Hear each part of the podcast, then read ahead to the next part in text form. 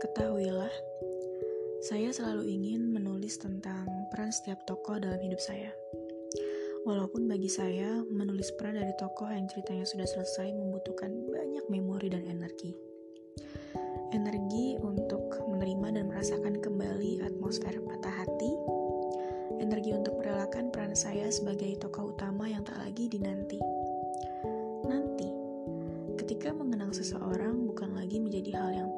beresiko untuk mental saya. Sebetulnya, bukan tanpa maksud saya menulis tentang manusia yang perannya sudah selesai. Saya hanya ingin membungkus rasa terima kasih dan sebagai bentuk apresiasi. Bukan untuk mengungkit kembali kisah patah hati atau mengharap pamrih atas segala investasi. Karena sejatinya dulu ketika dibuat patah, saya terlalu hanyut merasa, terlalu hanyut menikmati duka sejadi-jadinya ketika bersedih sendirian terasa pilu walau candu. Walaupun memang tidak semua tokoh harus punya cerita, toh semuanya butuh waktu untuk akhirnya diterima dan menjadi ada.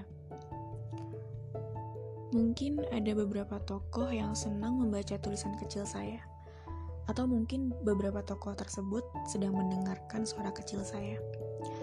Mungkin ia membatin mengapa perannya tidak saya ikat dalam tulisan saya. Atau sebenarnya mungkin ia belum mengerti? Bahwa saya butuh beberapa waktu dan energi untuk akhirnya bisa tersenyum sendiri di sudut kamar saya, mengenang lugunya seseorang ketika ia jatuh cinta, menulis beberapa bagian dari hari-hari yang sempat dibagi berdua, berbagi lagu romansa menuju jalan pulang, atau akhirnya sama-sama gemar mendengarkan lagu-lagu dari pamungkas. Betul, semua memang butuh waktu untuk akhirnya bisa berdamai. Tidak peduli jika harus menunggu dua atau tiga tahun lagi.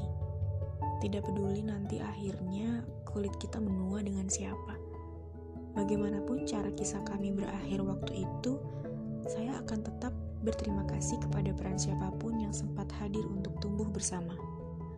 Nanti di waktu yang tepat, Izinkan saya mengingat kembali perasaan-perasaan duniawi ketika seseorang jatuh cinta, diambang karam, lalu berpisah.